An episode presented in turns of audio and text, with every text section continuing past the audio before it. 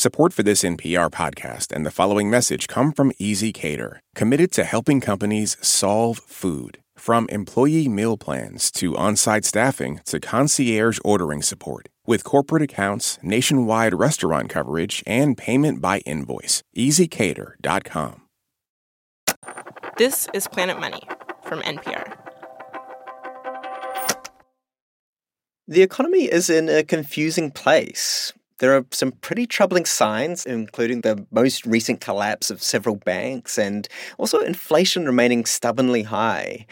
But then there are things like consumer spending, which continues to be strong. And in uncertain economic times like these, we go back to our bread and butter, economic indicators. And some of the best indicators can be found in one of the biggest financial marketplaces in the world, with countless bets being placed minute by minute by traders scrutinizing every economic data point and every utterance by policymakers. That is the market for US government bonds. And right now, the signals from the bond market are flashing in a strange, mysterious way. Hello and welcome to Planet Money. I'm Darian Woods. Today on the show, we're going to bring you two episodes of our daily economics podcast, The Indicator, both looking at what these strange signals from the bond market are telling us. We've got a story on a big recession indicator, the yield curve, and a story on how normally safe and secure Treasury bonds can turn ugly. After the break, Adrian Ma and I will head off on our explorations of the bond market, starting with the yield curve. This message comes from NPR sponsor Yahoo Finance. Think you've done it all when it comes to your financial future? Take those investments to the next level with Yahoo Finance. Whether you're a seasoned investor or are looking for that extra guidance, Yahoo Finance gives you all the tools and data you need in one place. For comprehensive financial news and analysis, visit the brand behind every great investor, yahoofinance.com, the number one financial destination. On the TED Radio Hour, in the middle school cafeteria, Ty Tashiro always sat with his equally nerdy buddies. The socially awkward kids who were the furthest thing from cool. And he often wondered, Why am I so socially awkward? And what am I going to do about that? Now, Tai is a psychologist and expert on awkwardness, and he has some answers. That's on the TED Radio Hour from NPR. Of all the economic indicators, there is one that is predicted every recession since 1969 with no false positives. That is a remarkable track record of economic doom predicting. We're talking about the yield curve. The yield curve. That's right. We, we talk about it a lot on this podcast. And the yield curve is flashing red right now. It's going alert, alert. I call that code red. Campbell Harvey, Duke University economist. You're a long-time guest on The Indicator. We are obsessed with the yield curve on our show. Yeah, but it, it's unfortunate that I only get called to be on the show in a bad news situation. It's like I'm Doctor Doom. Campbell Harvey is the guy who discovered the yield curve's predictive powers. If you don't know his name, you should. So, according to the model, the model says we will have a recession. We called up Campbell because he's basically Mr. Yield Curve. Yield basically means interest rates. And, and the yield curve refers to the way that interest rates tend to go up when you lock away your money in government treasury bonds for a long time. Treasury bonds are arguably the most important investment showing how people around the globe are feeling about the US economy, specifically whether they think the economy is going to get better in the future or worse. So, almost all the time, the long term rate is higher than the short term rate. And we call that a normal yield curve. It's a literal line sloping up because to get people to invest in longer term treasury bonds, investors need some incentive, higher interest rates. But when things are not normal, when there are economic storm clouds on the horizon, investors flock to long term investments like the 10 year and 20 year treasury bonds. And with this increased demand, the treasuries don't need to offer such a high interest rate. And meanwhile, because the Fed is raising short term interest rates to battle inflation, that drives up the interest rates on things like three month Treasury bonds. And that's the so called inverted yield curve, where you've got short term rates that are higher than long term rates. That is bad news, according to my research. Campbell looked at when the interest rate on three month treasuries was higher than the 10 year treasuries. And he found that when this difference persisted for a full calendar quarter, eventually economic growth would start to plunge and there would be widespread job losses. Well, those, uh, those criteria have been checked off. The yield curve inverted towards the end of 2022, and it stayed inverted. But. Maybe it's a bit ironic, uh, given that I am the person that discovered the indicator. But I believe there's a real chance of avoiding a recession and for the model to have a false signal. A false signal? That's very curious. And why is that? So there's many reasons. Number one, the employment situation is quite unique. Yeah, uh, for one thing, today's data shows that there are 1.7 job openings for every unemployed person. And what that means is if you do get laid off, the duration of your unemployment is low. So it's very short uh, unemployment. And then if you look at the nature of the unemployment that makes the headlines, and it's almost all tech layoffs. And the tech sector has had an extraordinary hiring rate over the last three years since COVID. And what they're doing is they're walking back some of that hiring. I mean, layoffs have also been happening in the media and the finance industries, but in the wider economy, layoffs are actually lower than before the pandemic. Campbell's second reason why the economy might be fine comes from looking back at the last long recession in 2008 and how indebted people were then. Housing caused a lot of trouble in the global financial crisis. The global financial crisis caused a terrible downturn fueled by heavily indebted homeowners. But now Americans have far less debt. And what this means is that there is the ability to withstand a blow to the housing market where housing prices can go down and the median price has dropped uh, somewhat uh, recently. And it's not going to cause uh, the same sort of contagion that it did last time. The final reason Campbell says we shouldn't necessarily freak out right now is that the yield curve might be less predictive because everyone knows to watch out for it now. It's all over the news. It's it's on your show. Um, if you tried to tell your investors, well, it was a complete surprise, and I'm sorry that I bet the firm on a major investment, they, they basically be laughter. How can you say that? Yield curve is inverted. Why did you make this major capital investment that put our firm at risk? In other words, businesses that are watching the yield curve might be more cautious as a result, and they might not overinvest in things like new factories or hiring a bunch of people it puts the company in a position so that when there is slower growth, they're able to withstand it. Yeah, so in other words, the yield curve might be so right that it becomes wrong. Put that on a t shirt. I believe that we could dodge this potential of recession with one giant caveat the Fed. Yeah, so the Federal Reserve keeps jacking up interest rates to fight inflation, and Campbell worries that the Fed is going too far. And there's a couple reasons for that. First, Campbell sees the battle against inflation as nearly over.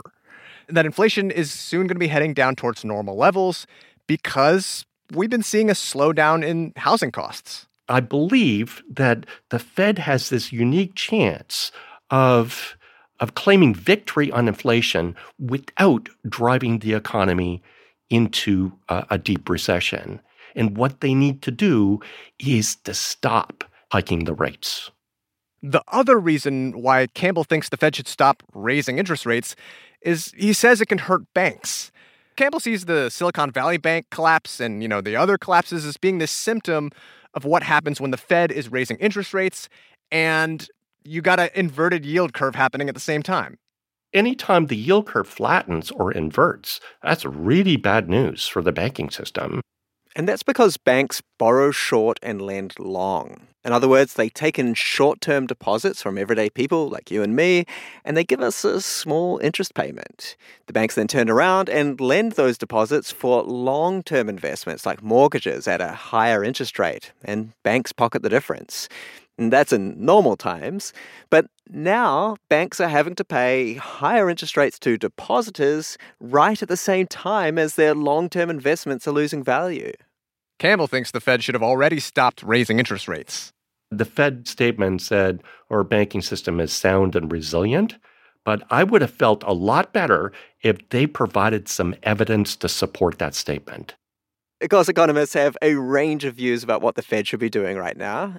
But just stepping back, Campbell Harvey is pretty humble about his findings on the yield curve. You know, it's got so much attention, but, you know, he is not saying it's the indicator to end all indicators, even though it's been right so many times in the past.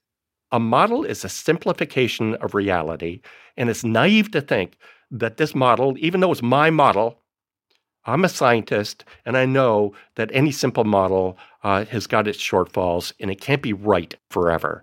Well, I'm really hoping that it is not right this time. Take one for the team, Campbell. Take one for the team.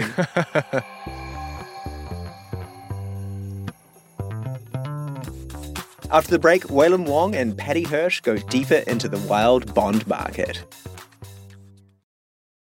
This episode is brought to you by PNC Bank, who believes some things in life should be boring, like banking, because boring is steady, pragmatic, responsible. You don't want your bank to be exciting. Exciting is for setting trends, not banks. That's why PNC Bank strives to be boring with your money, so you can be happily fulfilled with your life. PNC Bank, brilliantly boring since 1865. Brilliantly boring since 1865 is a service mark of the PNC Financial Services Group Inc., PNC Bank National Association member FDIC. The NPR app cuts through the noise, bringing you local, national, and global coverage. No paywalls, no profits, no nonsense. Download it in your App Store today.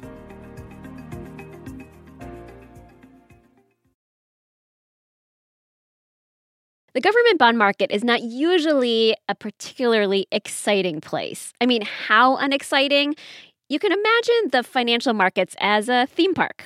Yeah, over there you've got the roller coaster with a 250 foot drop. That's the stock market.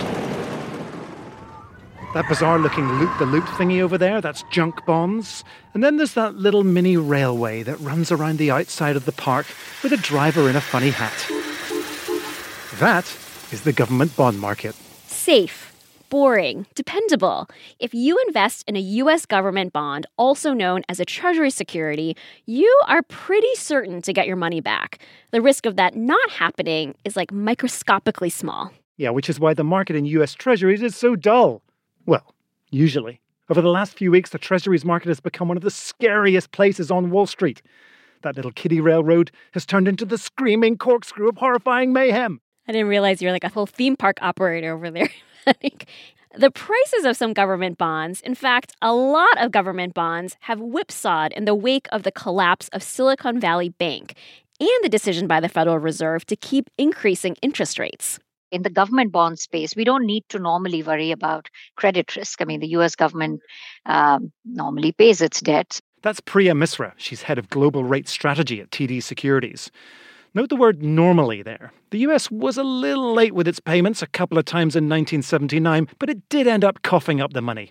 And the message is that if you buy a US government bond, you will, barring an apocalypse or a runaway fungal infection or something, get your money back. There is no risk. Well, not so fast. It's true that there is virtually no so called credit risk. That's the danger you might not get your money back.